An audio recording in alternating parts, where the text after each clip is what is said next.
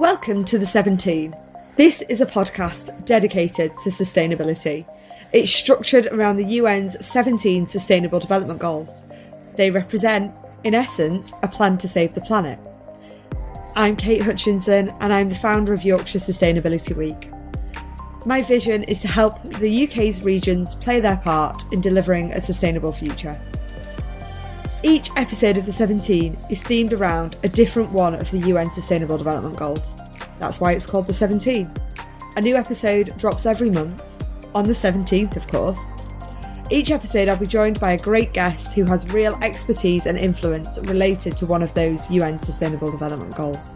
We will try and explain to you why the goal is important, what the current situation is, and what actions we can take at an individual, regional, and even global level to make progress. For this month's episode, we're taking the chance to revisit some highlights from episodes 1 and 2 of the 17 podcast. In episode 1, I spoke to Niki Roach about SDG 6 clean water and sanitation for all. I'm doing quite mm. an extreme thing, and I do recognise that. And actually, economically, it's not a very sensible thing. Rainwater harvesting, for example, does not pay back financially. I couldn't, in good faith, recommend rainwater harvesting at the moment to the majority of people, right? I would love that to be different. And there's lots of things, and we can maybe get into it that would need to change to make that work. But the people that are just on the cusp of thinking about these things, or even not even listening, those are the really exciting conversations to have. So there'll be some people that will always want to make the right environmental decision, and that is amazing. How do we reach the people that are not interested? And how do we reduce the inertia? So even if you're not interested, you'll still make a better decision. And then that comes down to maybe better product design, a better price point, yeah. more accessibility of the product. It shouldn't be harder. It shouldn't be more expensive. It shouldn't be more complicated to make a good choice for the planet. But at the moment, that's kind of where we are, I think, really. So, how do we have those other conversations? That's the really interesting stuff, I think. Let's talk about within the UK, what's happening within the UK and what could we be doing better? Well, I mean, there is quite a lot of activity, I think it's fair to say. And what I see in the main are extremely passionate, extremely committed individuals who are focused on doing the right thing for customers and the environment.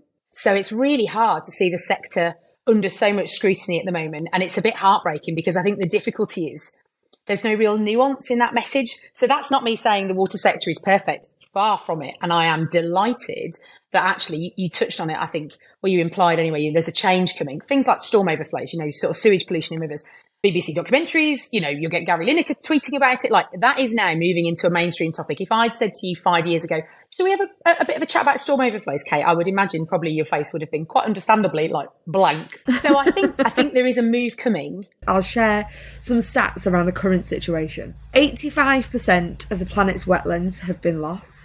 3 billion people rely on water that is of an unknown quality. It's not being monitored. Over 700 million people live in countries with high or critical levels of water stress. And without action, it's predicted that in 2030, which is seven years away, 1.9 billion people will lack basic hand hygiene mm. facilities. They're quite terrifying. Yeah. So, how big is the challenge here, Niki? What are we What are we dealing with? The short answer is it's really big, isn't it? And I think the other thing to add to that is that I think historically we might have heard some of those stats and thought, yeah, but not in the UK. But actually, when you talk about the UK is hugely nature depleted. So not just wetlands, but you know we've lost all sorts of species. Our biodiversity is in decline. When we think about water stress, there's good parts of the UK that are already water stressed. We're already thinking about potentially being back in drought situations for large swathes of the UK this summer coming. So water stress isn't a thing for a far flung sub-Saharan country. Water stress is here and in the UK right now. I mean, it's wonderful to hear somebody that isn't naturally in the sector talking like this, Kate. It really is. It fills me with a sense of hope.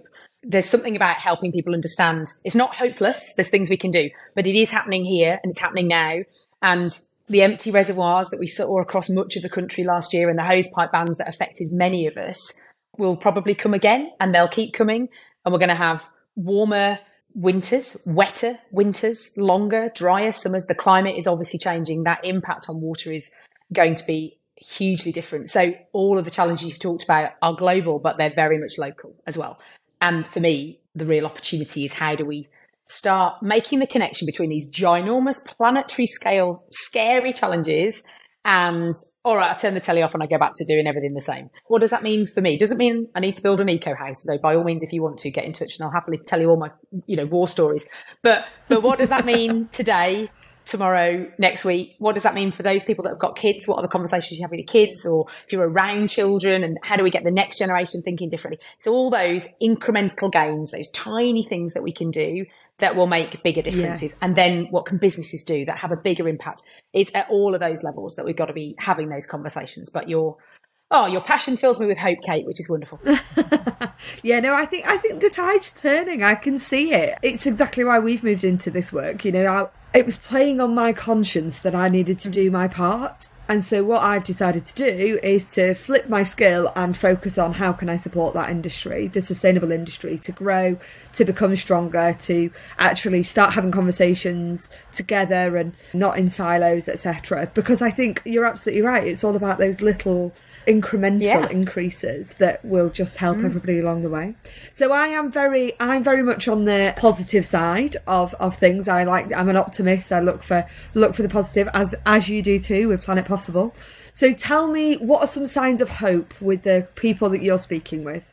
I guess one of the big things when I reflected on this a little bit before our conversation is that there are unexpected people having these conversations now. And that really does fill me with hope because mm. actually We've just touched on it, haven't we? If we want to change things, we cannot keep talking to the same people who are already on board. Like that is not going to change very much at all. So we've got to bring new voices in. I think when you see, you know, if you watch telly, we're seeing Wild Isles, for example, that's people are talking about, and that's, you know, RSPB, lots of our NGOs are involved in that. So that's hitting a bigger crowd. You see Matt Damon, for example, Hollywood stars getting involved in programs like Brave Blue World that are films about water. So I think we are starting to see a bit more of a general awareness. Then you've got the kind of pressure groups that we talked about pushing for inland bathing water designations, pushing for a reduction or a complete elimination in storm overflows. So actually that's captured people's attention. And I think not everything we hear is correct. And that, I guess, when you're inside the sector is mm-hmm. really, it's like anything, you know, if you, if you work in an organization and you understand it and then you hear people criticizing it and what they're saying isn't completely correct. It's really hard to hear, but actually, it's much easier to help have a conversation if people are interested than to deal with apathy, I think. So actually, we've got pressure groups that are interested in this topic that are forcing the narrative. And they, don't get me wrong, they have pushed the water sector over the next five years. The water sector is going to spend more than it's ever spent by far trying to resolve the storm overflow issue. And that wouldn't have happened without those grassroots and those, those, you know, community organizations and charities pushing government and pushing the sector to do things. So I think for me, the hope is that there are unexpected voices and there are young voices. And that's the most hopeful thing, I think, for me.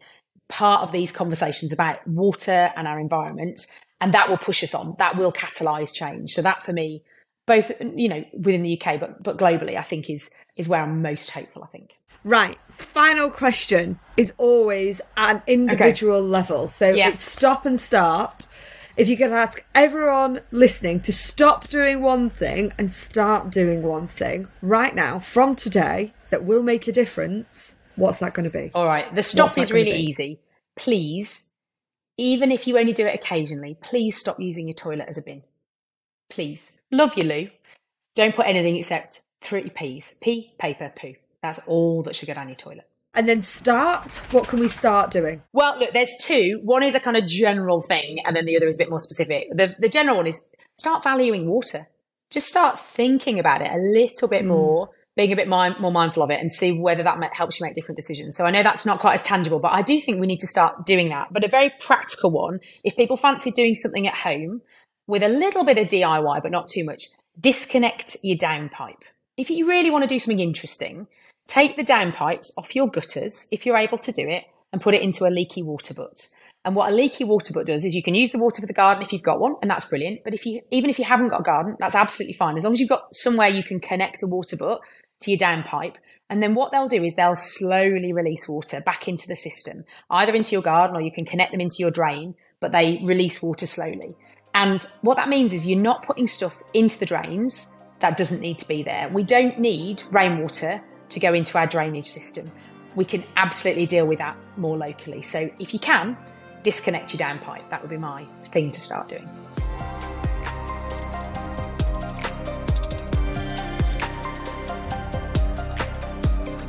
In episode 2, I spoke to Tim Frenneaux about SDG 8, decent work and economic growth. Growth is starting to stall, but it was always going to start to stall mm. because we've been driving the system based on we must make more growth, we must make more growth. And since the 1950s, everything has been growing everywhere all the time. It's, it's called the Great Acceleration. Mm. And we seem to be working on this presumption that we could just continue with growth forever.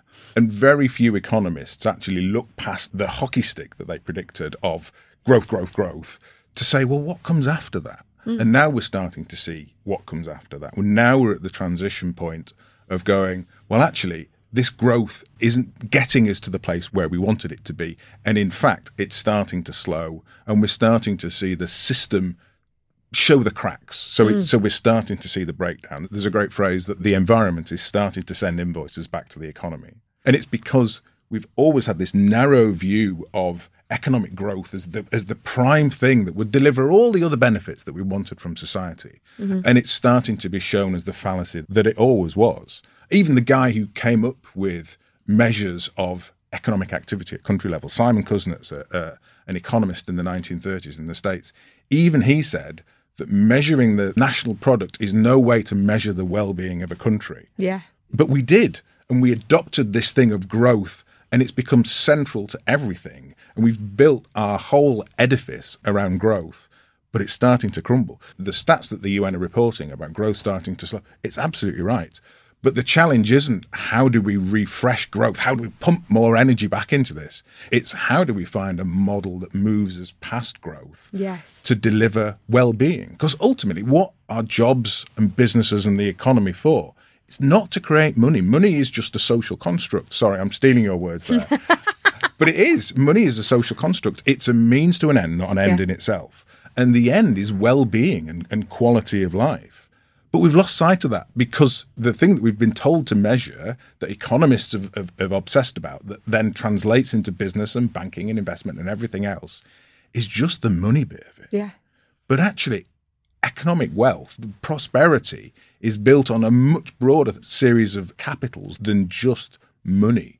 There's environmental capital, there's social capital, there's so much more that goes into it. But we just measure one one small bit of it. So that's why growth is starting to fail and I have to be honest, it mystifies me a little why economic growth is part of the sustainable development goals because it's pushing in the opposite direction to all the other goals. All the other goals are trying to deliver well-being and quality of life. Yeah. And yet by focusing on saying, well, we need to continue with economic growth though, because everything that's related to everything else, it actually undermines everything else. And that's why we're not making the progress that we expected on the Sustainable Development Goals because they're actually in conflict with each other. And it's particularly Sustainable Development Goal Eight that's the that's the one that's in conflict with it all. This, so that's really interesting, that whole conflict piece, isn't it? Because you're absolutely right. We've been operating in this world for a very long time that is ultimately economy seems to come first before everything else. And then everything else seems to have to fit around the economic model that we're operating in rather than it being this is how we should live and the economic model should then fit to us. It feels the other way around. So how do we where do we go from here? What what happens? What do we need to do? So a lot of my work is based on doughnut economics. The book Doughnut Economics was released in 2017 by an amazing economist called Kate Raworth. And she sums it up beautifully. She says, We've got an economy that needs to grow mm-hmm. whether we thrive or not. We need an economy that helps us thrive whether it grows or not. And that's the difference. We need to turn it on its head. So I'm not anti growth. I am absolutely not anti business. Business is the most powerful agent of transformation that we've ever had. Businesses have reshaped the planet. Businesses have ushered in the Anthropocene. So we, we have remolded the planet. So that shows how powerful businesses can mm. be. We need to turn that phenomenal power onto creating a better world rather than extracting as much value and degrading as much of the environment in the process as we can, whilst oppressing huge amounts of people. Because that's what the system is doing at the moment. So it, it, we really need to turn it on its head and say, how do we do things differently? And, and that is a massive, massive process. It's a massive problem. but it's one that we need to embrace. This is the most important time to be alive ever. We are the one civilization that's got an opportunity to look at what the future holds for us mm. and do something about it. Yeah. So for all that, that the problems in the system are going to be very difficult and changing that is going to be very difficult, it's the greatest challenge that civilizations have ever faced, that humanity's ever faced. And it's our generation that are going to do something about that.